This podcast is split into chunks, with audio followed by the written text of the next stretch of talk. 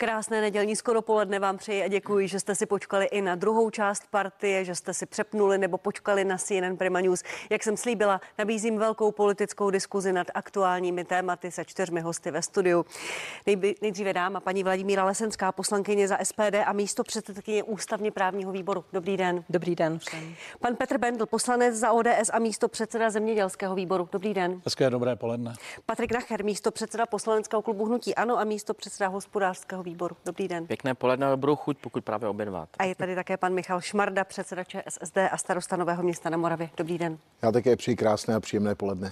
Děkuji vám, že jste dorazili, že jste přijali naše pozvání. Pojďme na první téma, velké téma ekonomické, ale už i společenské. Vládní koalice hledá cestu, jak uzdravit státní rozpočet. K ucelenému balíčku má vláda ještě daleko. Koalici čeká složité politické jednání. Až se vláda shodne, minister financí to chce vysvětlit veřejnosti. Tento týden způsobil koaliční roztržku propočet ministerstva financí na změny v DPH. Návrh počítá pouze se dvěma sazbami 21 a 14 Druhá snížená sazba 10% by zanikla.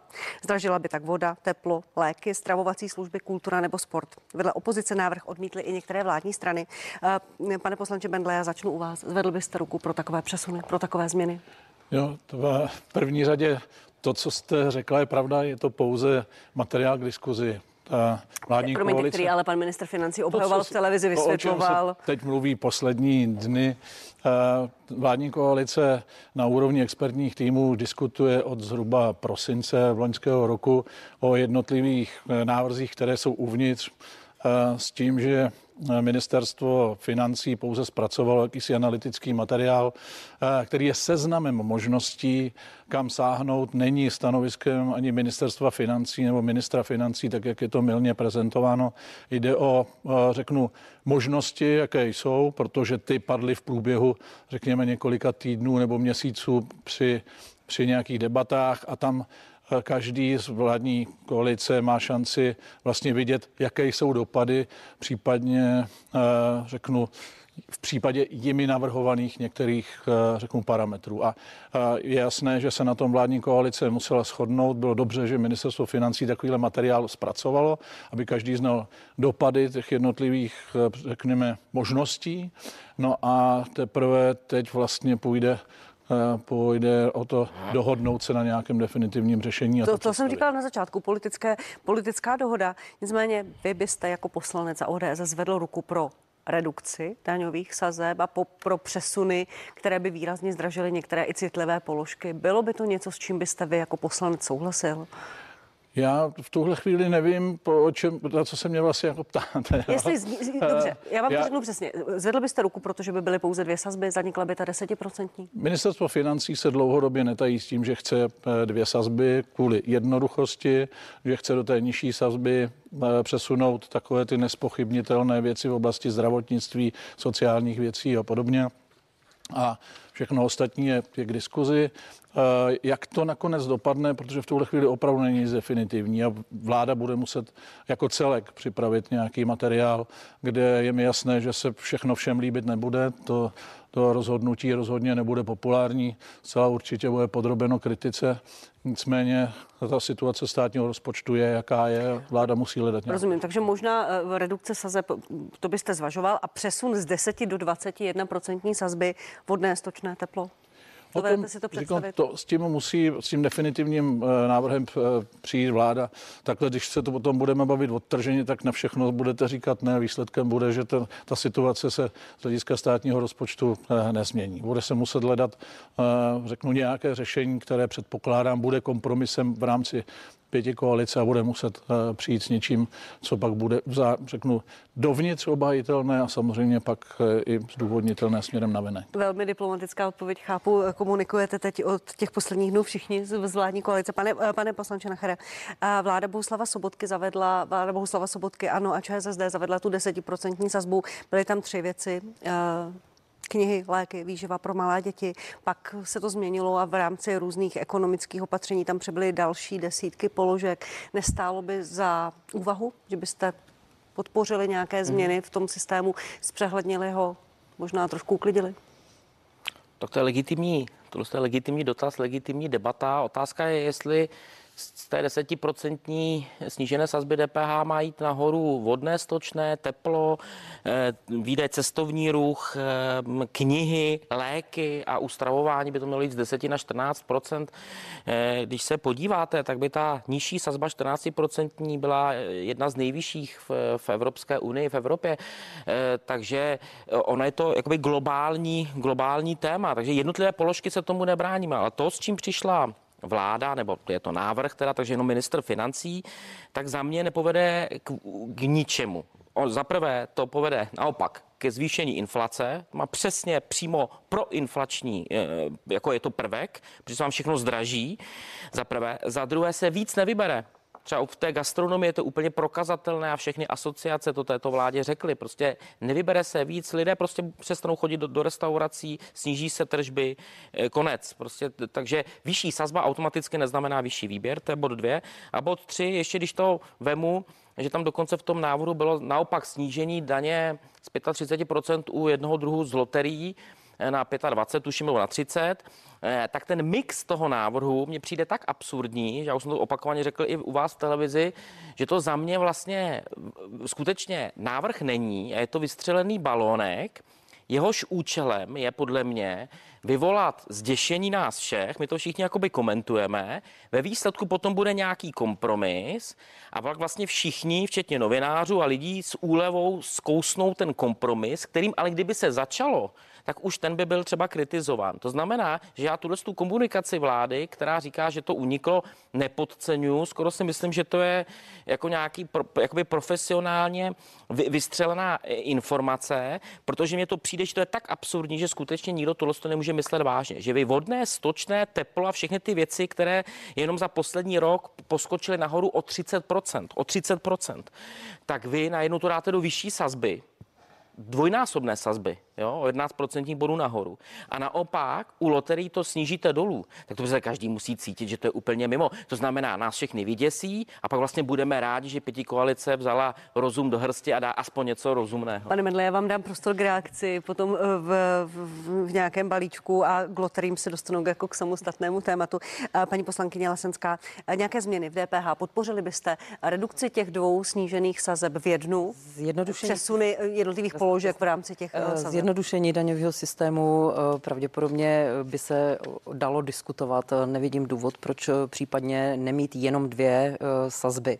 Ale na druhou stranu eh, opravdu přesouvat ze současných 10% některé položky do 21% do základní sazby DPH mně přijde teda docela šílený pro, hlavně pro nízkopříjmové skupiny lidí.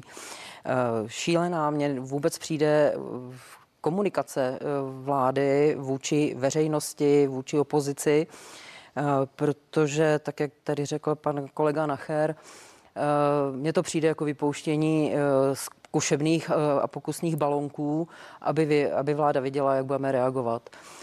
Nicméně další vyjádření ministrů, došli jsme do schody, že budeme pokračovat dál, řešíme to, diskutujeme, až budeme mít schodu, tak to oznámíme.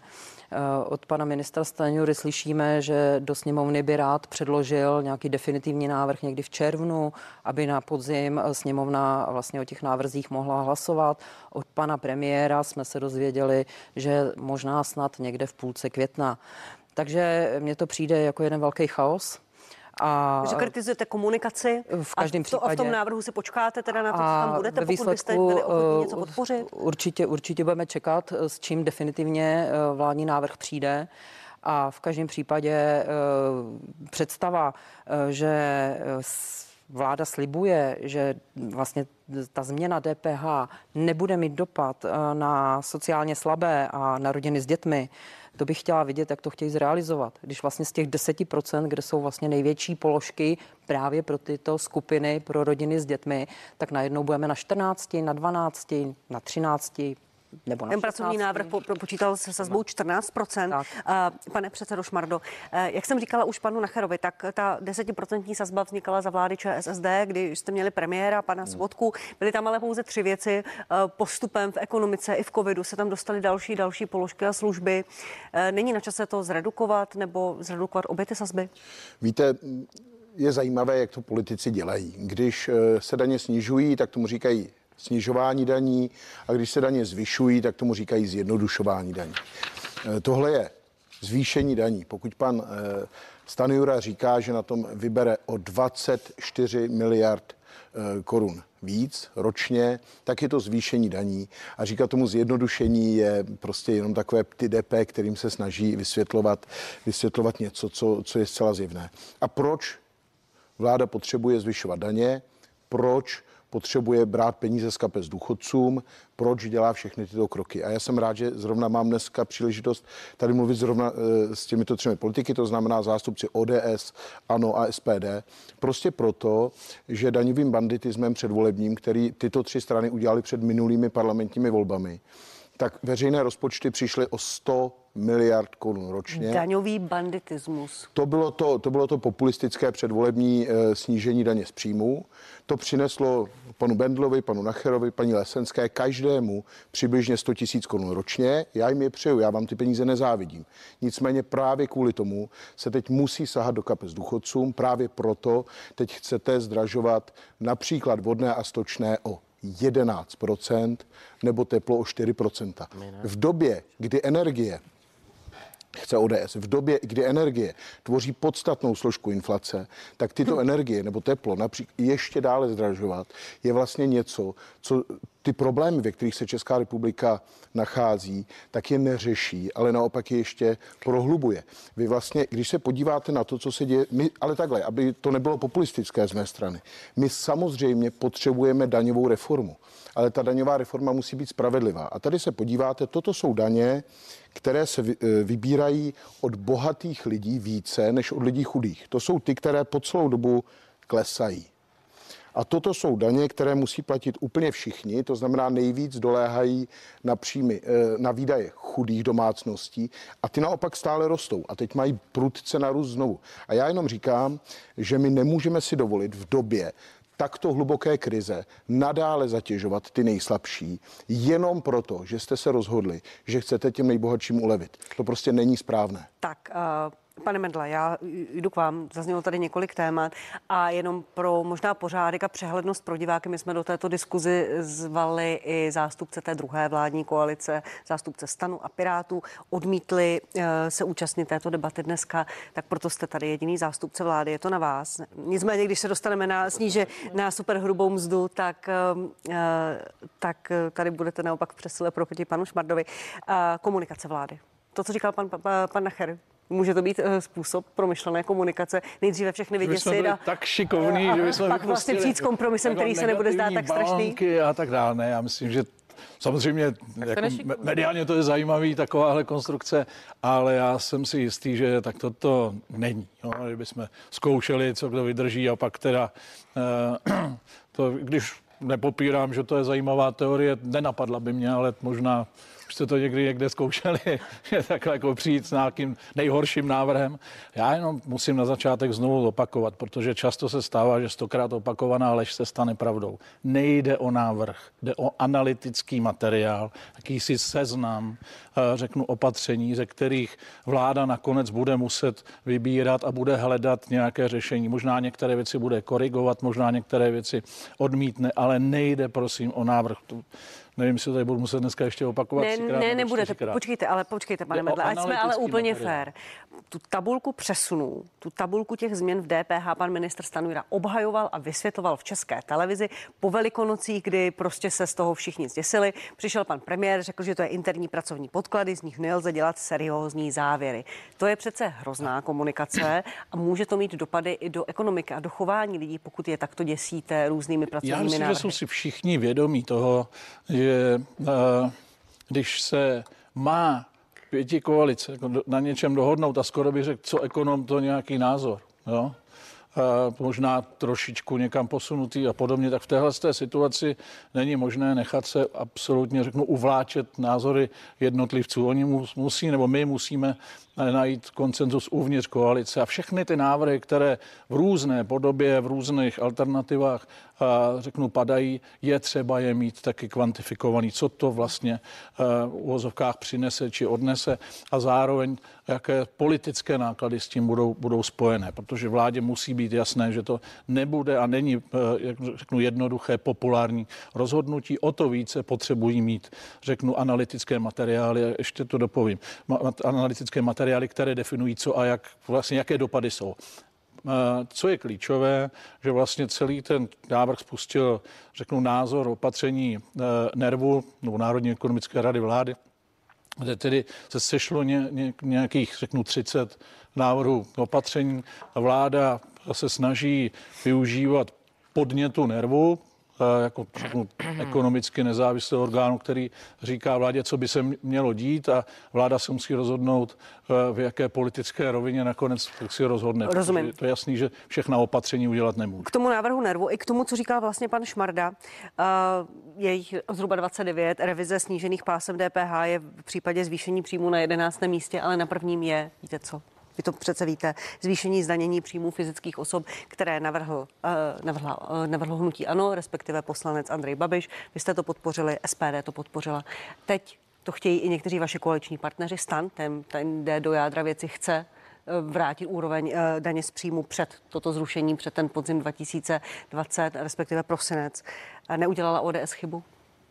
Podpořila toto opatření, které nebylo kompenzováno snížením výdajů a teď hledáte ty úspory po, promiňte mi ten výraz, po drobkách, po jednotkách miliard? Ne, já si nemyslím, že, že udělala chybu. Ta situace, ve které se rozhodovala, byla nějaká. Teď je ta situace jiná. Není možné eh, tady si argumentovat tím, že já jsem banderismus, nebo jak se to nazval, pane kolego, ta situace se zásadně, zásadně, a to snad jako uznají úplně všichni, změnila v únoru loňského roku ty, ty věci, které, nebo řeknu dopady ekonomické v oblasti energií a tak dále. Nikdo, a vzpomenete si na to všichni, nikdo vlastně nevěděl, co se bude eh, dít, co od té situace očekávat. Takže vláda musí reagovat na, na tu danou situaci. A jestliže se něco zásadně změní, není možné jenom uh, do nekonečna říkat, že, že se nás to netýká, že, že tu situaci ignoruje.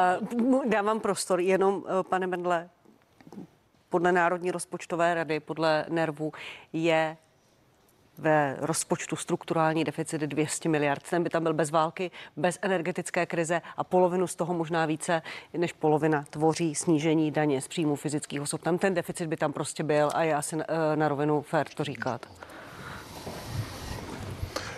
Já jsem... Dobře, nechám, ne, dobře, ne, nechám ne, vás všechny reagovat, pane, tak, pane Nachry i paní Lesenskou a potom pan Šmarda k daňovému banditismu, jestli můžu tak ten termín můžu... zopakovat, co řekl pan ne, Šmarda. Já jsem proto hlasoval a hlasoval bych znovu. Je to prostě snížení daně, těm lidem zůstane víc peněz.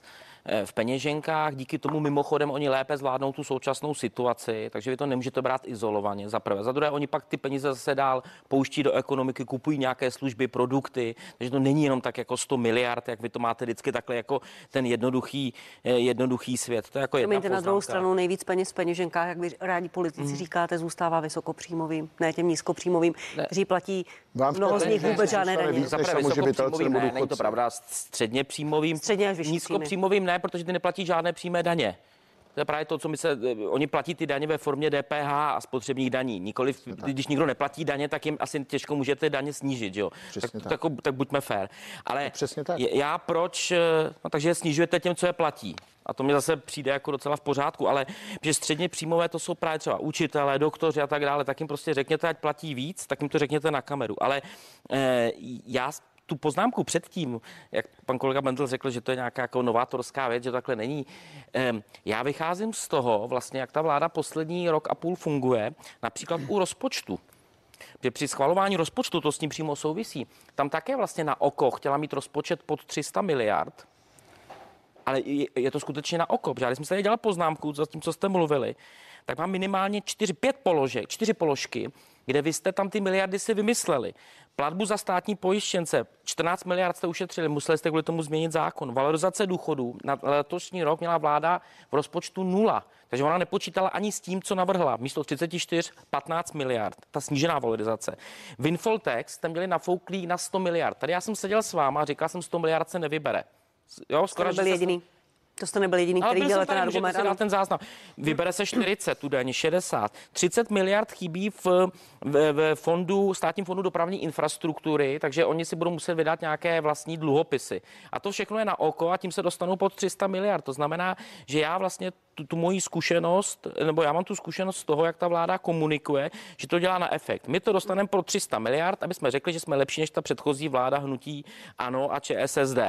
Ale není to pravdivé. A proto z této zkušenosti vycházím, vystřelím balonek s úplným nesmyslem, Všichni se takhle jakoby kroutí, vrtí, pak dám něco, co je stejně podobně nepřijatelné, ale vlastně všichni s úlevou řeknou OK, ještě, že to není tak hrozné. Jo, takže, takže z toho vychází nějaká, nějaká moje zkušenost a hrozně mě to mrzí, protože teďka budou všichni říkat, že to říkali, ale vy, vy jste si naplánovali, že z Windfall Tax vyberete 100 miliard, nevyberete. Tak já, Winfolsk se dostaneme k rozpočtu To ne, také. tak- Je, děkuji, děkuji, pane Nachere, jenom pojďme ještě uzavřít uh, téma zvýšení uh, příjmu, uh, zvýšení daně z příjmů fyzických osob.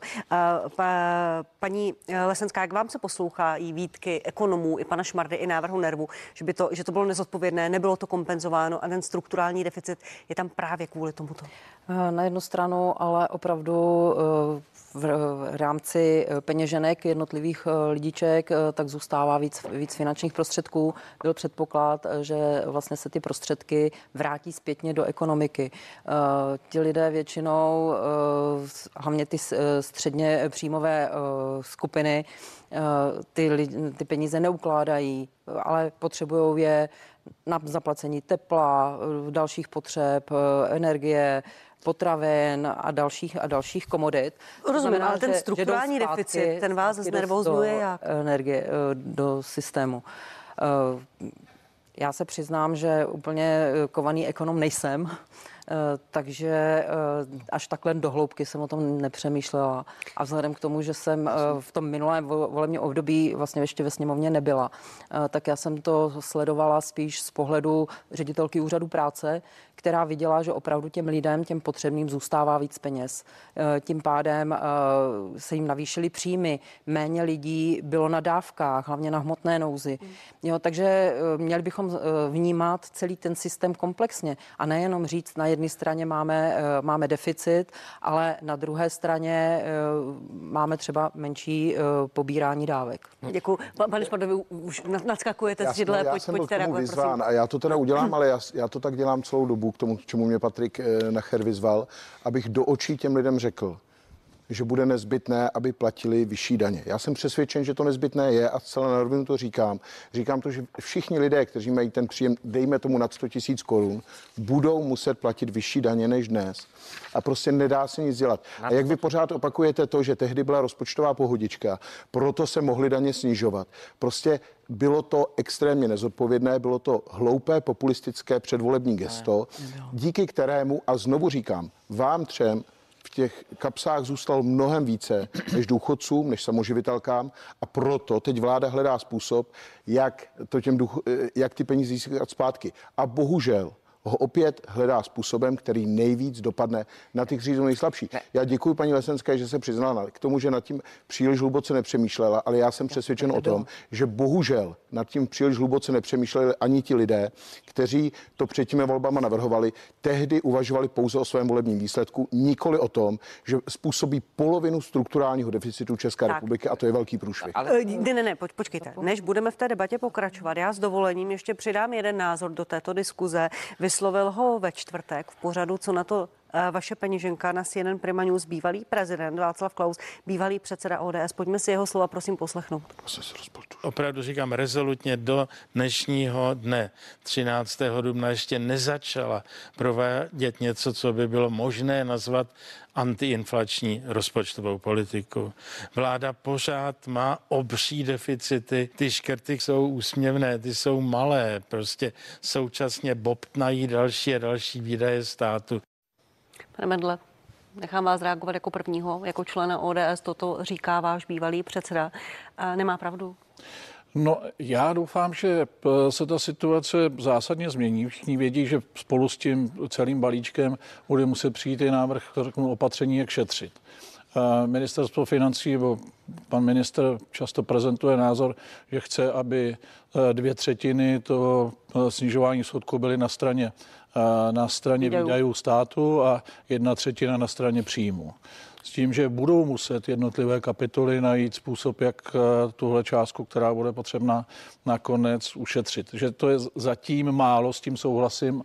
Platí, že většina se týká mandatorních výdajů státu, které jsou daný zákonem a ty není možný změnit ze dne na den. A víme, asi... co se děje v poslanecké sněmovně při každém projednávání návrhu zákona, když se sahá na jakékoliv uh, mandatorní výdaje. Takže to prostě má, a to ví určitě uh, i ex-premiér, ex-prezident, že to všechno nějakou dobu trvá. Bohužel ten legislativní proces u nás je 7 až 9 měsíců, někdy i delší. Uh, promiňte, hned jsem u vás, pane Nachare. Uh, vy jste slibovali před volbami jako koalice spolu, že ušetříte 100 miliard. Tak to váš pan uh, předseda Dneska premiér pan Fiala říkal, že to ušetříte velmi lehce, 100 miliard. Dneska jsme u dvou třetin ze 70 miliard, to je nějakých 50. Eh, nebyly to plané sliby, které jste voličům slibovali a teď navíc ještě v koalici s dalšími, dalšími eh, stranami prostě nemáte ten Zatím nejsme splnit. na konci procesu, tak až půjdeme na konci procesu a tak můžeme se číst, odečíst a bavit se o, řeknu, účetní závěrce zjednodušeně. V tuhle chvíli jsme, jsme někde uprostřed cesty, takže eh, je to samozřejmě komentovat to můžeme, ale jsme v polovině dubna 2023. Eh, pane Nechre, pojďte. No ne, já jsem chtěl jenom, že já jsem vyzval ministra financí, pana Staňuru, aby on oprášil hm, pozměňovací návrh k rozpočtu, který předložila ODS rok předtím, který měl právě úspory 80 miliard. A on mi na mikrofon přiznal, že by to ODS eh, oprášila, ale koaliční partneři to nechtějí. Jinými slovy, když byli v opozici, tak se navrhovalo škrtat kde co, a pak když jsou v koalici, tak najednou zjistí, že to tak jako snadné není. A takhle to v zásadě jakoby je se vším. Když se podíváte, tak zvýšení daně za mě pro všechny, to je to, co chcete vy, je částečně i rezignace toho, že vy neumíte vybírat ty stávající daně. Eh, daňové úniky EET. Nerozumím tomu, proč tato vláda současná, to už teďka není na vás, eh, proč, eh, proč tolik politického kapitálu dala do zrušení EET i přesto, že ty asociace, ty podnikatele, které se to týká a ty jejich asociace, které, které zastupují ty svazy, tak zásadně řekli, že to EET rušit nechtějí. Maximálně, že by šli třeba i na dobrovolnou, eh, dobrovolnou, e, dobrovolné EET. I přesto se to zrušilo. Pro mě to takový ten symbol, že vy nejste schopni efektivně vybírat stávající daně, tak to pak sklouzne do toho, že zvýšíte to pro všechny eh, tu, tu sazbu. Z čehož ale automaticky, jak už jsem tady dneska jednou říkal, nevyplývá, že vyberete víc. Eh, protože tam, tam se to někde zlomí a nastává demotivace, demotivace k placení daní. Potom, kde je eh, úspora ve státní správě? tato vláda, bývalá opozice, říkala, eh, jak za té předchozí vlády rostl stát, přebujelý počet zaměstnanců ve veřejné sféře. On roste i nadále. Kde to je? Kde je digitalizace? Viděl bych třeba, kdybyste se mě ptala, zvýšení, eh, to bych se tomu nebránil, spotřební daně na tabák, na alkohol, prostě na ty... Na, na ty eh, to na minister ty, financí nevyloučil, že tam bude no, daň tam to má nějak, Tam to má, tam z neřesti, tam to má nějakou logiku, kde, jsou, kde je zdanění Eh, zdanění těch nadnárodních firm, digitální daň, o kterou jsme se mi eh, pokoušeli. To by měla být i celoevropská záležitost. Oni tady... Tam se hledá podpora v rámci... Eh, Já vím, ale my, my bychom měli být v tomhle tom jako proaktivnější, proaktivnější, protože te, ten výkon se dělá na tomto území a ty daně se platí někde jinde třeba v Jirsku, jo, kde, kde ta daňová sazba je nízko. Jinými slovy, těch opatření je, je, je celá řada. Jo, a mě mrzí, že prostě vláda přijde s tím, že zruší EET, takže na 10 miliard je, je jedno, a teď vlastně e, útočí na ty věci, které skutečně jdou přímo do těch peněženek těch opravdu nejchudších. Teplo, e, vodné, stočné, léky a, a, a podobně. Jo, takže... Uh, paní, paní Lesenská, SPD, jaké opatření, jaké návrhy jste ochotní podpořit v rámci snižování výdajů veřejných rozpočtů, které bopnají. Je tam strukturální deficit 220 miliard, ten tam bude a i bez války, i bez energetické krize, i kdyby byl růst ekonomiky x procent, což pravděpodobně nebude. Jasný. Eh, v podstatě na jedné straně jsou potřeba eh, posílit příjmy a tam jsme zajedno s hnutím ANO, eh, kde opravdu odchází 300 až 400 miliard v rámci dividend které nejsou zdaněné na našem území, to znamená zdanit eh, odchozí dividendy. Eh, viděli bychom i speciální sektorovou daň právě na internetové giganty. Eh, Facebook, Google. Promiňte, ale je, je fér říct, že tam se hledá celosvětové, celoevropské řešení v rámci OECD i G20 ano, a zatím, ano. zatím se na ně stále čeká, protože jednotlivé ty státy si s tím neumí, neumí poradit. A... Teď je otázka, jestli bychom neměli jít rychlejší cestou, tou národní, tou naší, jestli by se nedala najít. A když jsem se vás ptala na, na snížení výdajů. A snížení výdajů, eh, já bych eh, viděla například eh, snížení dotací soukromým podnikatelům. Mám na mysli solární barony například. Pak neziskové organizace politické. Jsou jednotky miliard. U těch baronů to jsou 30 až 40 miliard. Není, co se týče neziskovek, tam je to až 11 miliard by se dalo ušetřit. Nemluvím, nemluvím o neziskovém sektoru, který se podílí na sociální oblasti. Ten naopak je potřeba zachovat a plně, plně mu pomoct. Eh, ano, jednotky jsou a vidíme třeba v úsporách dávek, eh, které, které pobírají nepřizpůsobiví a které Tam je to jsou zhruba jedna miliarda které jsou zneužívané. tak to pak uh, jo, ale je miliarda k miliardě. Uh, myslíme si, že by bylo i docela fér přehodnotit vojenské zakázky. Eh, veřejné, eh, protože nakupovat to nejdražší ve světě, když jsou funkční eh, a přiměřeně, přiměřeně drahé jiné možnosti, že to taky není úplně košer, akorát krmíme teda americký vojenský průmysl.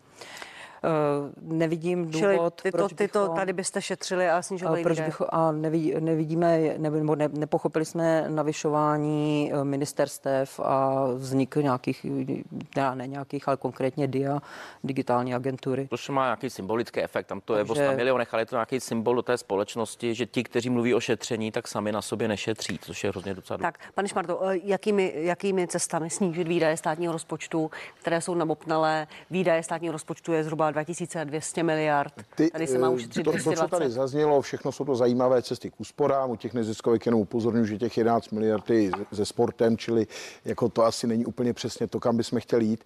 Nicméně, jinak, jinak jsou to skutečně drobné. Dávám z toho pryč zbrojní zakázky. Přiznávám se, že tomu nerozumím, prostě nevím, proč jedna stíhačka eh, je dražší než druhá, čili nechci se do toho pouštět. Eh, určitě bychom neměli jít přes ta 2%. Eh, zbrojních výdajů, ke kterým jsme se zavázali v rámci NATO, ale jinak skutečně nechci vojákům mluvit do toho, která stíhačka je lepší a která je horší. Necítím se k tomu kompetentní. Nicméně to, co tady zaznělo, uh, ten vládní plán počítá podle, jestli, jestli si to správně pamatuju, s úsporami přibližně kolem 70 miliard korun. 70 pořád, miliard je celková ta částka, jsou tam úspor i nové příjmy. Přesně tak. To pořád ten problém ne, ne, neřeší. Ten problém je v strukturálního deficitu ve výši 200 miliard korun. První věc je odstranit tu hloupost, o které jsme mluvili, to je polovina. Druhá věc je skutečně začít vážně mluvit o znovu zavedení progresivní daně a to včetně právnických osob. Bez toho se nehneme a to zejména, podívejme se na to, jak, jak dopadla Winfall Text, kde najednou vládní koalice měla obrovský strach z retroaktivity, na rozdíl od důchodců. Je zjevné, že prostě u, uh, u bank má eh, mnohem citlivější přístup než v otázce důchodců. A už dnes víme, už dnes víme, že eh, v zásadě ty banky stejně tu daň platit nebudou. Myslím, že včera nebo předevčírem jsme to ze strany sám. jedné z největších bank slyšeli, že počítají s tím, že na této daní odvedou maximálně jednotky milionů korun. Miliard. Což No, ne, tak si to přečtěte ještě jednou. E, takže čím, čím se vládě fakticky s tímhle jejím projektem, e, s tímhle jejím projektem vysmáli. To znamená, e, musíme být mnohem citlivější, a to opakuji znovu, musíme být mnohem citlivější k sociálně zranitelným skupinám obyvatel, než k velkým nadnárodním korporacím, oligarchům a podnikatelům. Jestli tady zaznělo, že firmám které vydělávají miliardy korun ročně. Není třeba vyplácet další dotace. Já s tím souhlasím a myslím si, že se bez těch peněz obejdou mnohem snáze než právě důchodci nebo rodiny s dětmi a nebo pracující. Tak. Čili to je podle mě mnohem rozumnější cesta, než jakou dnes jde současná vláda. Děkuji vám, pane Bendle, pojďme postupně. Dotace. To téma. Teď už o něm veřejně mluví i ministr financí, že by tou cestou šel snížení národních dotací. Pro... Já za sebe, protože já se řeknu věcně, věnuju především problematice zemědělství v poslanecké sněmovně, tak když tady padalo, že nikdo nikdy nic neušetřil, tak jenom tady konstatování, že v tom loňském rozpočtu stát snížil dotace, národní dotace z 5 miliard na zhruba 2,5 miliardy, eh, tak jenom připomenutí pro ty, kteří tvrdí, že se nic jakoby neodehrálo, když bych měl mluvit za kapitolu zemědělství, tak tam zcela určitě ano. K tomu, k té reakci windfall tax a obecně nikdo nevěděl, jak se budou vyvíjet ceny energie, ten stát na to musí nějak reagovat. Dneska ta situace nafty, benzínu, situace elektrické energie i, i plynu je jiná do jaký míry, to, to asi budeme se přijít, jestli ta vláda tomu pomohla té situaci, nebo nikoliv, ale tady řada opatření, které ta vláda přijala, ať už, eh, a já to musím říct, protože to s tím Rozumím, ale já to jo? chci jenom pro diváky uvést, protože jsme se v pátek dozvěděli, že v rozpočtu je chyba za 60 miliard, že právě ne, daň z mimořádných zisků nepřinese 100, ale jenom To je 40. špatně interpretováno, k tomu taky eh, eh, řeknu svý, protože tam, tam šlo, samozřejmě, protože tam šlo o to, že Není to zcela rozpočtově neutrální, ale v okamžiku, kdy ta vláda použila nějaký strop a ty odvody, které jsou nad tím stropem, které pak slouží k, řeknu, ke kompenzaci eh, cen, cen energií, slouží k tomu, že, že se vlastně ta, ty, ty příjmy jsou významně, řeknu, odpovídají i výdajům. To znamená, že jestli budou nižší příjmy, budou i nižší výdaje. Není to zcela rozpočtově neutrální, ale je to z velké části. Takže to není ta díra 60 miliard, tak jak je, je uváděno. Detaily určitě ministr financí vysvětlí Nemá to o tohle to uh, zajímá. Nemá to jednoduchý, to nemá celá vláda jednoduchý. Ne, on, pan, pan Šmarda myslel, že vy to nemáte jednoduché. Jo, no tak to já, já to unesu. Uh, k armádním zakázkám musím aspoň jednu větu říct jsem přesvědčen o tom, že se odvíjí od eh, stanoviska armády jako celku a, a řeknu expertů vnitř armády. Takže hodnotit tady my politici, jestli stíhačka má mít to vybavení či nikoliv, já si dokonce ne, neodvažuji tohle, tohle tady říct na rozdíl od kolegu. Solární baroni, tom se určitě teď řeknu v detailu, budeme bavit eh, na úrovni poslanecké sněmovny, protože třeba například, a doufám, že na to ještě dneska dojde, dojde řada v produkci potravin, eh, budeme hledat způsob, jak snižovat náklady, náklady na eh, cenu potravin. A jedna z podpor soláry na střechách zkrátím to, je zcela určitě na místě a doufám, že, že nevylejeme s vaničkou i dítě a budeme hledat nějaké konkrétní podpory. Alkohol ještě tady musím zmínit, co se týká spotřebky, zcela určitě v tom mixu návrhu nebo analýzy je, do jaké míry bude, bude použit a že se to nabízí, to je také pravda. Jak se to nakonec eh, bude to součást celkového balíku, kde musí vyjít, eh, řeknu, ten poměr dva k jedné, o kterém jsme tady mluvili, takže podle mě tam je velká pravděpodobnost, že se do, do alkoholu sáhne aby se nemuselo sahat někam, někam jinam. Promiňte, a jenom, a ještě, jenom detail, to... ale velmi významný a pro Čechy eh, jako konzumenty piva eh, významně, protože jsme byl, před malou chvíli viděli eh, takovou infografiku, která vysvětlovala před pár lety, jakým způsobem je DPH na pivo čepované pivo z deseti na tu to, jinou sazbu? Pivo to má asi 9 sazeb, nebo já nevím, 8 sazeb DPH, jinak je to u čepovaného, jinak je to čepovaného venku, jinak je, jinak je to u nealkoholického a tak dále. Tohle, Takže to má vaši podporu, že, ano. Že budeme hledat nějaké zjednodušení. Co a tomu na rozdíl od stíhaček rozumíme. Já jenom... Pivo rozumí každý, ano, v politické debatě zvlášť. hodně ne, proti tomu vládnímu návrhu na, eh, na zavedení spotřební daně. Není žádný vládní návrh, pane kolego, prosím ještě Tak jednou. z toho návrhu, který tak s oblibou uh, obhajuje ministr financí, přestože že to není vládní návrh, tak tam bych byl hodně proti tomu eh, zavedení eh, spotřební daně z tichých vín, protože to ohrozí moravské zemědělce a to je něco, na co já jsem hodně háklivý. Na to nejste hákliví jenom vy, ale spousta dalších politiků, kteří na ten velmi silný lobbying ze strany českých vinařů slyší a proto eh, to tiché víno, což je zvláštní název, protože to je prostě normální víno, nemá tu daň žádnou. No je to, je to výjima sektů, tak proto... A to je, mimochodem, to je, to, je, to je přesně ono. Ono se pak jako těžko někde škrtá, když někdo potom jakoby hájí vždycky jenom nějakou jednu, jednu část, jo. Ale, ale když já sečtu to, co se vlastně v tom rozpočtu uh, odehrálo, tak je to 105 miliard, jo. Je to 60 miliard navíc nafouklých u Infotex.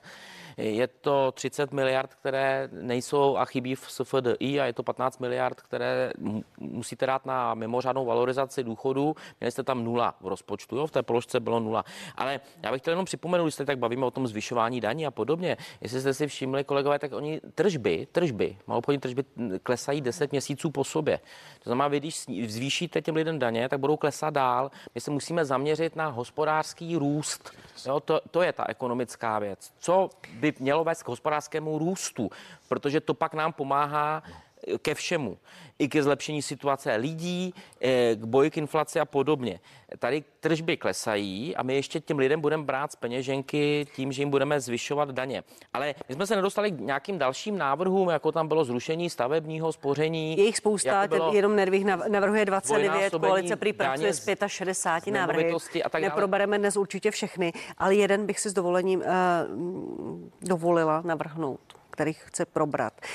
Je to návrh, který má z těch uniklých materiálů, které také známe, snížit daň z číselných loterií. Já začnu vás, pane Mendle. U kamenných poboček pokles daně z 35 na 25, u internetových loterií na 30. Je to návrh, který se neobjevuje v tom paragrafovém znění. Poprvé uh, loni v říjnu ho uh, předložil Marek Benda, předseda vašeho poslaneckého klubu pak to stáhnul po tlaku koaličních partnerů. Proč to ODS pořád prosazuje? Ta symbolika je v tom velká. Vypadá to, jak to vypadá. Já se Týká při... se to pouze Sasky většinově. Já, já, jsem, já jsem slyšel, jak se tady uh, spovídal pana ministra Blaška, jsou na tom podobně, uh, že, že detaily tohohle návrhu... Divíte se mi? Návrhu ne, ne, ne, Ten návrh znám. přichází od politiků ODS. Uh, Marek Benda ho navrhl, pak ho, pak ho stáhl, pokud uh, si pamatuju. To znamená, že když bych to bral, tak, tak názor politiků ODS většinou byl asi nenavrhuj to, zjednodušeně řečeno. A tady máte asi odpověď. A, takže se to nakonec ani nehlasovalo, ne, ne, neprojednávalo. A teď je to na stole znovu, to, zvedl byste pro to ruku, má to vaše... Je to součástí, znovu říkám, nějakého analytického Pan materiálu, minister Stanjura to vysvětloval a svým způsobem obhajoval v České televizi. Zúvodnit. Já detaily, detaily opravdu neznám. Dobře, nebudu vás na nich mučit. Já se k vám dostanu, pane Šmardo. Pane Nechere, počkejte. Vaše předsedkyně poslaneckého klubu, paní Šelerová, to označila za šokující a největší nehoráznost této vlády a říká, že pokud by na tom pan Stanjura trval, tak to bude důvod pro vyslovení nedůvěry vládě. Má to vaši podporu? Byl by to ten důvod? Pro vyslovení? Ano. Tak pro mě by pro vyslovení nedůvěry vládě bylo změna jejich programového prohlášení, kde oni za, za chodu mění svoje priority, svoje sliby, že třeba nebudou zvyšovat daně. Rozumím, to říkal pan Modráček, ale, ale ten a konkrétní návrh. A nepoctivý rozpočet, no já bych se rád vyjádřil k té loterii, k, k takovému, ne, co, co říkal někdo jiný od nás, ale a k, k nepoctivému rozpočtu, to jsou za mě hlavní důvody. Změna programového prohlášení a nepoctivý rozpočet.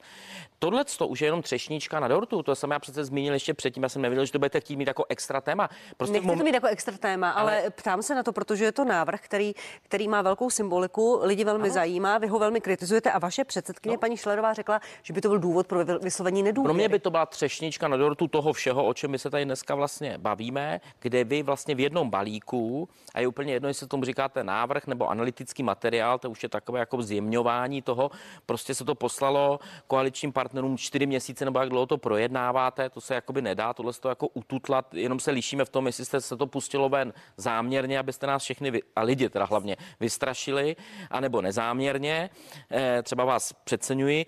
A v tomhle tom je to přesně, je to ta symbolika. Vy lidem řeknete, my vám zdražíme skokově tím, že zvýšíme DPH, vodné, stočné, teplo, cestovní ruch, sportovní aktivity a tak dále. A pak snížíme ve stejný okamžik, snížíme číselnou eh, loterii. Eh, číselnou loterii.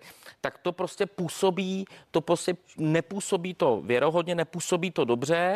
Eh, a za mě, jak říkám, je to další, jeden z dalších jakoby kroků této vlády. Já tomu nerozumím, proč už, už jednou, jednou vlastně dostal Marek Benda v tomhle tom s takovou zpětnou ránu od dokonce vlastních koaličních partnerů, tak proč se to tam jakoby snažíte dávat po druhé? Proto já si troufám říct, že to je proto, že potom ta koalice třeba takové ty věci škrtnou, takže vlastně všichni si oddechnou, ale zůstanou tam ty, ty jiné šílenosti. Rozumím. Jo? Protože tohle je neobhajitelné. Za chvíli se...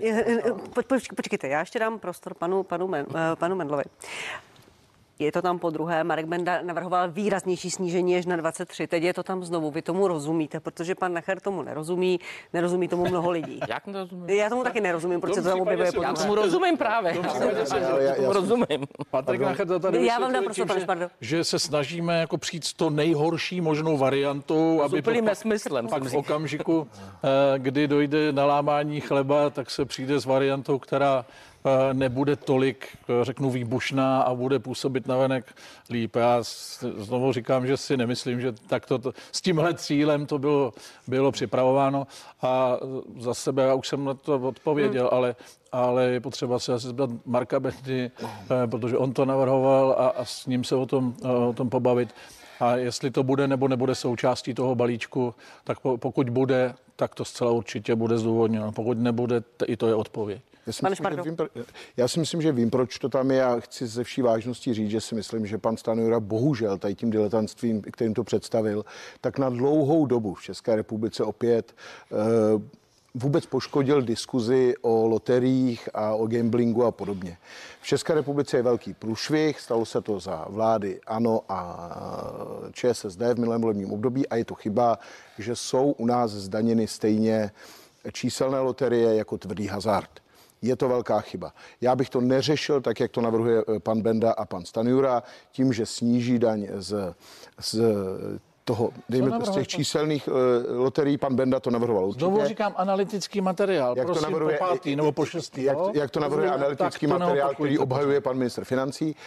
A ne, neřešil bych to takto, řešil bych to naopak navýšením, navýšením daně právě tomu tvrdému hazardu při nejhorším nějakým mixem. To, že tvrdý hazard by měl mít vyšší zdanění než číselné loterie, které jsou méně nebezpečné, je pravda, ale tenhle způsob, jakým se to rozhodla ODS, postupně různými kroky řešit, je podle, nebo někteří členové ODS řešit, je podle mě velmi nešťastný a celou tu problematiku hrubým způsobem poškozuje a tím poškozuje lidi, kteří mají, eh, u kterých hrozí, že propadnou závislostem. Prosím, aby se tomu spíš věnoval a teď, abych byl pozitivní, máte velmi kvalitního vládního eh, koordinátora pro boj se závislostmi. Pokud se tomu bude věnovat on, bude to komunikovat, tak si myslím, že to bude mnohem lepší, než když to budete takhle chaoticky předkládat a dělat v tom jenom ještě větší zmatky. Děkuji, pánové. Ještě paní Lesenská k tomu tématu. Uh, vy jste druhé uh, opoziční hnutí v poslanecké sněmovně. Když paní Šelerová z hnutí ano říká, že by to byl důvod pro vyslovení nedůvěry, Já bych byl by? Já bych těch důvodů viděla stejně jako pan kolega Nacher podstatně víc. Samozřejmě tohle je jeden z důvodů pro vyslovení nedůvěry. Dobře, děkuji vám za odpovědi. Pojďme otevřít ještě jedno téma. Tím jsou drahé potraviny, velké téma celé české společnosti. Výsledky kontrol cen potravin jsou dramaticky horší, než se očekávalo. Tak toto řekl eh, ve čtvrtek ministr zemědělství z KDU ČSL pan Nekula. Ceny potravin a nealkoholických nápojů v březnu podle Českého statistického úřadu meziročně stouply až o 23,5% Pojďme si spustit pro začátek slova pana ministra. Jen za poslední dva týdny proto udělala Česká obchodní inspekce a státní zemědělská a potravinářská inspekce přes 250 společných cílených kontrol. Zjištění jsou však bohužel horší, než jsme očekávali. Dochází k masivnímu porušování potravinového práva, ale rovněž i zákona na ochranu spotřebitele. A to včetně nekalých obchodních praktik. Uvítal bych, eh, pokud by řetězce na místo prodeje mnohdy předraženého zboží a potravin u občanů se soustředili na plnění základních podmínek prodeje. Tak toto byla slova pana ministra Zdeňka Nekuly ze čtvrteční tiskové konference. Já začnu u vás, pane Medle. Co dál? Co by mělo následovat? Výsledky kontrol jsou dramaticky horší, než jsme čekali. Je to celé špatně. Co, co dál? Jídlo je drahé. To říkáte správně. My řešíme, eh, řeknu, důsledky té situace, nikoli příčiny. No. Důsledky komise, čiž nebo řeknu Česká obchodní inspekce, potravinářská inspekce a tak další, je v pořádku, že se zaměřují na nekalosti, které se v tom potravinovém sektoru odehrávají. Neznáme detaily. Pan minister říkal, že je zveřejní někdy v polovině května. My k tomuto tématu zcela určitě svoláme zemědělský výbor, tak jak minulý týden nebo tento týden jsme měli jednání zemědělskému výboru k tomuto tématu. A s tím, že jsme přesvědčeni, že nestačí jenom kontroly a řeknu kontrola zákonnosti prodeje, jestli nedochází ke kartelům a, a podobně. To musí ty státní instituce pohlídat a nějak se to děje, jak, jak to dopadlo, nebo jak ta situace vypadá, čeho se ty kontroly týkají a nalezení těch chyb uvnitř, uvnitř eh, prodeje potravin, to předpokládám, že se dozvíme. Eh, zatím to nevypadá, že bychom měli konkrétní čísla, teď můj dojem, mm-hmm. že bychom měli konkrétní čísla, že dochází k zneužívání pozice na trhu, ale to by měl hlavně říct Úřad pro ochranu eh, hospodářské soutěže a pan předseda uh, Mlsna, který, kteří jsou do toho zapojeni také a měli by hledat, jestli uh, se něco takového na trhu neděje. Co ale je podle mě klíčové, je udělat si, uh, řeknu, právě názor na to, co je příčinou, kam se Česká republika dostává a to je vlastně vážná debata na téma směřování produkce potravin a zemědělství jako celku. Eh, s tím, že my jsme udělali usnesení, tím to skončíme, tady nemluvím moc, moc dlouho. Eh, zemědělský výbor přijal usnesení, že žádá ministerstvo eh, zemědělství, ministerstvo životního prostředí a ministerstvo průmyslu a obchodu teď to řeknu bez pořadí, návrhy na debirokratizaci v procesu, řeknu, produkce potravin, zohlednění faktu, že chceme podpořit právě solární nebo řeknu jiné energie při produkci potravin, aby sloužily k jejich zlevnění a vyšší konkurenceschopnosti. A chceme podpořit eh, produkci lokálních a regionálních potravin, protože to, co se v České republice děje, tak je vysoká koncentrace produkce dochází k tomu, že vlastně ti, co produkují potraviny, je jich čím dál tím méně a jejich objemy čím dál tím větší, což je z pohledu budoucnosti České republiky nepříliš přijatelné a měli bychom se zaměřit na přidanou hodnotu. To znamená nevyvážet komodity a, a dovážet výrobky, ale naopak právě podpořit, řeknu, Rozumím. lokální a regionální a tam, výrobu a uplatnit ji na trh. A tam jako místo předseda výboru, bývalý ministr zemědělství, vidíte příčinu drahých potravin? Abnormálně drahých potravin i ve srovnání s daleko, daleko bohatšími zeměmi, než je Česká republika? Celá určitě. My máme prostě jeden handicap, o kterým se můžeme přijít, kdo za to může, ale je to tak. Máme tady jakýsi dědictví. My jsme byli jedna Československo bylo jedno eh, ze zemí východního bloku, kde bylo potlačeno podnikání eh, absolutně. Na rozdíl od Polska, na rozdíl od, od Maďarska a, a dalších zemí, tady prostě to bylo vyklučený absolutně, proto vznikly velké farmy, proto ta koncentrace, proto i řetězce, který, eh, kteří sem přišli a využili ten, to, to, to prostředí. Proto naráží naši zemědělci Eh, na to, že eh, vlastně nejsou schopni uplatnit, uplatnit na českém trhu svoji eh, produkci a tak dále a tak dále. My se musíme podle mě zaměřit finančními zdroji, které máme, to není málo, máme 40 miliard ročně, které jdou, jdou do zemědělství na různé podpory. A my bychom teď měli udělat analýzu toho, co se stalo v loňském roce. Vstoupily zisky agrárního sektoru poměrně významně, ale my neznáme detaily, kde to je. Musíme se podívat, jestli, řeknu, nejdou naproti naše národní eh, nebo dotace evropské i, i národní naproti těm, kteří měli největší zisky eh, v tom loňském roce a naopak jestli se nezaměřit na to, kde nás bota tlačí a tam my říkáme zpracovatelský průmysl lokální a regionální. Děkuji za, za odpověď. Dám vám všem prostor. Pane Špardo, co by mělo podle vás násled, následovat a souhlasíte s postupem, který zvolil pan ministr zemědělství, tak jako prezentuje a vidíme? Já si myslím, že ten postup je pomalý a e, teď nemohu říct, jestli s ním souhlasím, protože neznáme výsledky a neznáme přesně ty detaily. Každopádně potraviny v České republice vstouply, vstouply v průměru za minulý rok o 27%. To je tuším čtvrtý nejvyšší nejvyšší růst v zemích Evropské unie. To je poměrně vysoké číslo A přitom já, já jsem z Vysočiny a znám spoustu malých a středních zemědělců. A jim, jim ta ziskovost zase tak nestoupla, oni, oni na tom zase tak dobře nejsou. Čili určitě to není eh, v tomhle segmentu, že prostě lidé, kteří na Vysočině prodávají uh, produkci masa, kteří prostě uh, chovají, chovají krávy, prasata nebo případně kteří dělají drobnou zemědělskou výrobu, u nich to tak není. Není to ani u středních firm. Já bych chtěl poprosit pana Bendla, on bude vědět, o čem mluvím, aby při té snaze narušit tu koncentraci, eh, koncentraci eh, produkce v České republice, aby nedocházelo k ohrožení právě těch středně velkých firm, protože to jsou ti, kteří eh, Českou republiku živí a jsou to ti, kteří jsou zcela nezbytní proto, aby u nás byla právě zajištěna produkce masa, u kterou když přijdeme, tak by to bylo, tak by to bylo něco, co bychom jenom těžko nahrazovali. A víte, že jako je to velmi, je to velmi na vážkách tak, aby jsme tady tu produkci udrželi. Takže za to bych se moc přimlouval. Myslím to velmi konstruktivně, prostě neohrozit především ty středně, středně velké firmy, na kterých české zemědělství stojí. A mluvili jste o zkušenostech z ostatních zemí e, východní Evropy, že my máme velmi podobnou strukturu jako například e, bývalé země, e, bývalé východoněmecké země. A možná že, možná, že bych se inspiroval i tam jejich, jejich přístupem. Děkuji za odpověď, pane Nachre. Co by mělo následovat podle vás? Aby, tak. abychom neměli jedny z nejdražších potravin mm. v Evropě. Češi nebyli, eh, ne, pro nás nebylo výhodnější nakupovat potraviny nejenom v Polsku, mm. ale i v Německu, v Rakousku. No tak zaprvé je to podpora lokálního zemědělství, to, co asi shodneme všichni, stejně tak jako, že ta konkurence mezi prodejci, to má ty řetězce, že u nás je prostě v tomhle případě malá, z hlediska toho, že ty čtyři největší řetězce, ty čtyři největší skupiny dělají 70, víc než 70% toho trhu.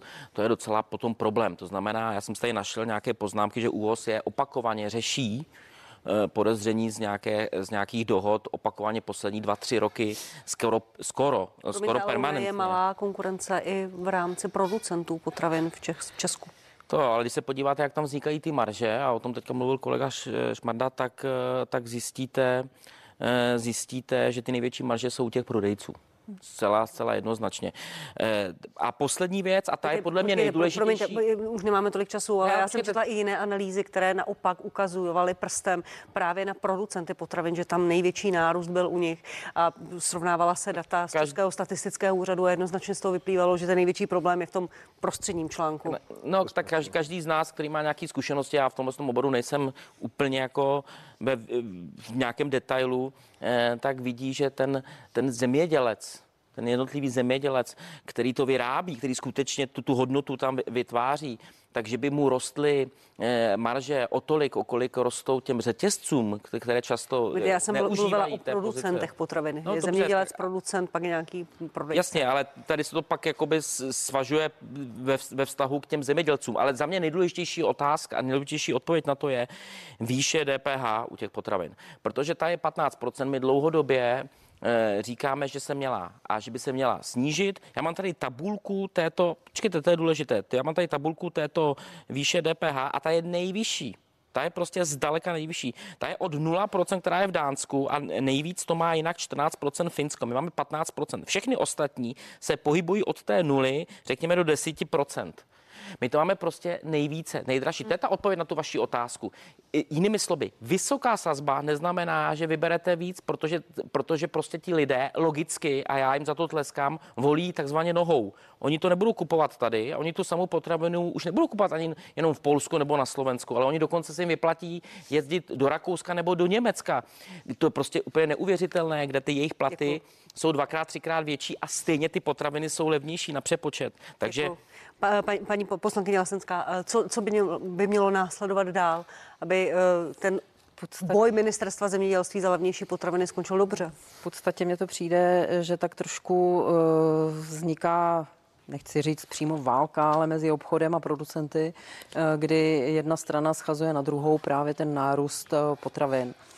Eh, dává se za příklad eh, cena vajíček, eh, například farmářský vejce tady u nás v Čechách vlastně má nejnižší cenu v, Evro, v rámci Evropské unie, ale na obchodech nejvyšší. Takže kde vlastně v tom procesu ten nárůst je? Producenti tvrdí, že u nich nikoliv, obchodníci slovy pana Prouzy, že také nikoliv. Eh, já bych eh, možná se opravdu eh, víc zaměřila přes úhos na nekalé praktiky obchodních řetězců, ale na druhou stranu, což říkal pan kolega Bendl, že energetická náročnost u zpracovatelů eh, v potravinářství eh, je v porovnání s okolními státy a s Evropskou unii u nás nejvyšší. Eh, okolní státy nebo Evropská unie nebo jednotlivé státy Evropské unie začaly řešit ceny energií již po vyhlášení Green Dealu. Samozřejmě válka na Ukrajině to dodělala v tom negativním slova smyslu a e, my ty vstupy pro zemědělce, pro potravináře máme tady e, v porovnání s Evropou bezkonkurenčně nejvyšší. Děkuji vám. Děkuji. Pane Bedle, já jsem tady prvně viděla, že máte spoustu poznámek, dám vám ale 30 vteřin. DPH na nula. Uh, za prvý... Na jsem neřekl. Já jsem řekl níž. Níž, níž než 15. Dobře. Na nula já, jsem já jenom DPH, jsme si uvědomili, DPH. že z DPH není financován jenom stát, ale taky kraje a, a města a obce. To znamená, saháme na příjmy, na příjmy uh, Prahy a, a, a dalších, tak jenom, aby to bylo jasno. A ta vysoká míra inflace spíš dává naději, že, že kdyby se to snížilo, to požere po, požere eh, inflace a lidé to ve finále eh, neuvidí. Já bych spíše hledal jinou cestu v danou chvíli a to je ta, kterou ten zemědělský hmm. výbor nazval. Děkuji, děkuji mnohokrát. Ten... Věřím, že to téma, toto téma drahé potraviny nemáme v partii naposled. Bude k tomu prostor ještě eh, nadále. Já vám děkuji, dámo a pánové, že jste byli hosty partie. Naschledanou. Děkujeme. Děkujeme za pozvání. Všem vám přeji krásný zbytek neděle. Mějte se hezky, milí diváci. CNN Prima News za chvíli tady pokračuje další diskuze, další názory uslyšíte v partii Party Plus. Já se na vás budu těšit opět za týden. Mějte se hezky, nashledanou.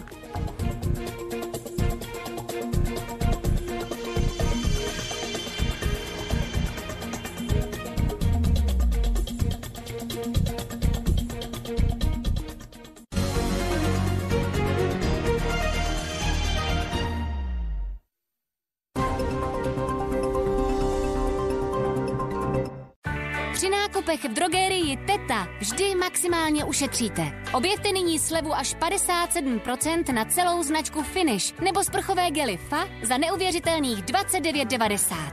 Teta, drogérie plná objevů.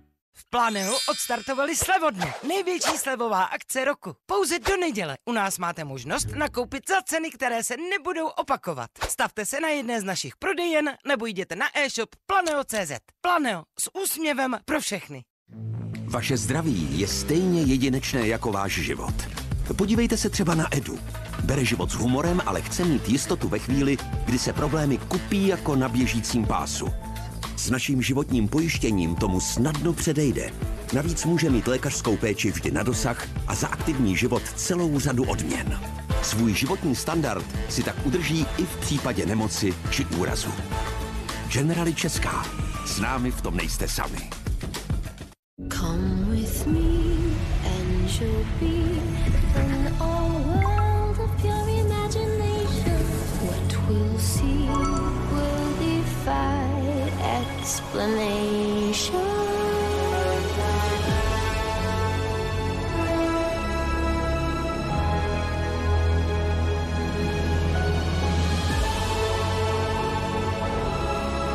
Nový Renault Austral. Něco na dezinfekci a každodenní nečistoty? Samozřejmě. I na vodní kámen? Samozřejmě. I na dětské hračky a s dotekem přírody? Samozřejmě. Savospray čistí a dezinfikují celou domácnost. Savo zřejmě nejčistější odpověď na všechno. Již 50 let. Z letáku lékáren doktor Max vybíráme. Ibalgin 400 pomáhá při různých typech bolesti, nyní za akčních 149 korun. Arterin cholesterol, přípravek s přírodními složkami na snížení cholesterolu za 349 korun. Magnézii laktici, čistý horčík z lékárny ve formě laktátu pro lepší vstřebávání. A navíc s klientskou kartou Dr. Max antikoncepce za výhodnější ceny. Požitek? To je, když máte chuť do života a dokážete prožít naplno každý moment. Požitek je zkoušet a nespokojit se s rutinou. Požitek je život. Je to radost, kterou vnímáte všemi smysly. To je požitek. Emoce, kterou vám přinášíme každý den. Prezident. Berte život z té chutnější stránky. I v té nejmenší výzce můžeme být svědky té největší kauzy, protože to, co se děje ve vašem kraji, ve vašem městě nebo ve vaší ulici, ovlivňuje každodenní život často víc než zprávy z druhého konce světa. Každý z vás se může stát naším reportérem. Sledujte aktuální události, zajímavé příběhy konkrétních lidí nebo témata s celorepublikovým přesahem od našich reportérů v krajích. Zprávy z regionu. Každé všední odpoledne za 5 minut 5 na CNN Prima News. Aktuální témata dne a pohled na ně ze všech možných úhlů. To je pořad 360 stupňů. Rozhovory s aktéry zásadních událostí, přímé otázky a hledání souvislostí, jejichž význam se mění podle toho, z které a čí strany se na ně díváte. V pořadu 360 stupňů se dozvíte všechny. Názor na ně si ale budete muset udělat sami. Od pondělí do pátku večer na CNN Prima News.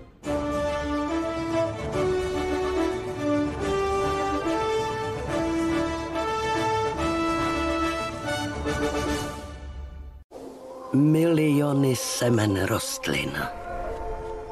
Druhy, o kterých si nikdy neslyšel. Protože pokud je necháš růst, uvidíš, že nejkrásnější směs na světě je dílem náhody. Nech to na přírodě. Máš chuť na šťavnaté kuře z KFC? Objednej si KFC rozvoz přes naši aplikaci nebo web. Při objednávce nad 649 máš v KFC dopravu zdarma. Tak na co čekáš? Nová Eleta Explore. Objevte přes 50 horkých a ledových nápojů díky technologii pro studenou pěnu a cold brew. Nová Eleta Explore. Perfetto. DeLonghi. Perfetto od zrnka pošálek. Pod našimi křídly najdete front pro antiparazitární žvíkací tablety pro psy za 699 korun, Escinteva k léčbě křečových žil za 199 korun a Magne B6 Forte s akcí 2 plus 1 za 249 korun. Ušetřete za doplatek na recept s kartou Benu Plus u více než 3000 vybraných léků na předpis. Benu, vaše zdraví si bereme na starost. Zažij atmosféru American Soul v KFC na vlastní kůži s našimi whisky barbecue Grander a Kentucky Gold Grander. American Soul. Pouze nyní v KFC. Vaše zdraví je stejně jedinečné jako váš život. Podívejte se třeba na Edu. Bere život s humorem, ale chce mít jistotu ve chvíli, kdy se problémy kupí jako na běžícím pásu. S naším životním pojištěním tomu snadno předejde. Navíc může mít lékařskou péči vždy na dosah a za aktivní život celou řadu odměn. Svůj životní standard si tak udrží i v případě nemoci či úrazu. Generali Česká. S námi v tom nejste sami.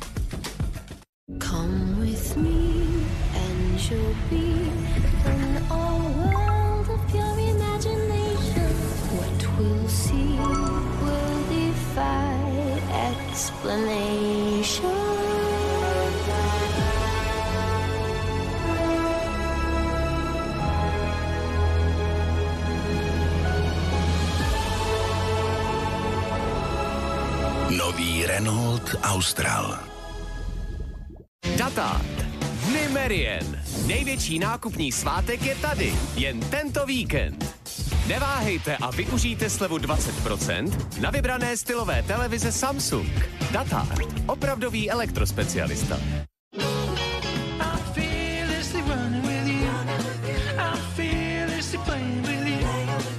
Jsou prostě k sežrání. Nové žvíkací tablety Front Pro ochrání vašeho pejska před klíšťaty a blechami na tři měsíce. Nové Front Pro koupíte v lékárnách a jejich e-shopech. Když míříš vysoko, občas si natlučeš zobák. Ale je důležité jít si za svým. A když se tě někdo zeptá, proč, existuje jednoduchá odpověď. Proč ne? Na zdravě, Česko. Když si užíváte se svými nejbližšími, jsme s vámi. Škodu rychle zaplatíme nebo opravíme.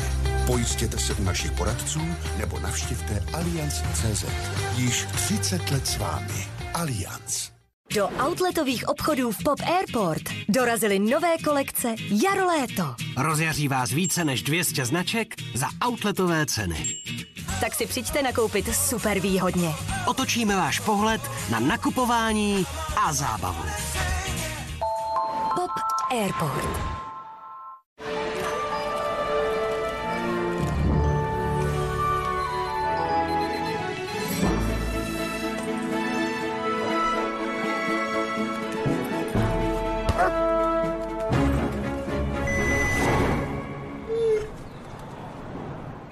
Volkswagen udělá superhrdinu i z vás.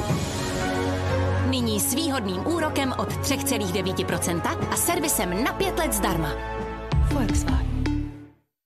Dny Merien. Nákupní svátek je tady. Využijte slevu až 40% na domácí spotřebiče a další elektro. Datard. Opravdový elektrospecialista. Z letáku lékáren Dr. Max vybíráme. Ibalgin 400 pomáhá při různých typech bolesti, nyní za akčních 149 korun. Arterin cholesterol, přípravek s přírodními složkami na snížení cholesterolu za 349 korun. Magnézii laktici, čistý horčík z lékárny ve formě laktátu pro lepší vstřebávání. A navíc s klientskou kartou Dr. Max antikoncepce za výhodnější ceny. Každý den jsme tu pro všechny, kdo nosí brýle. Víme, že mnozí z vás jsou mladí věkem a jiní zase duší. A také, že někteří se na svět nejraději dívají dětskýma očima. V Grand Optical máme vždy řešení pro každého z vás. Přijďte si pro nové brýle a získejte slevu tolik procent, kolik je vám let na stovky stylových obrouček. Po celý duben vám navíc změříme zrak zdarma a bez podmínek. Grand Optical.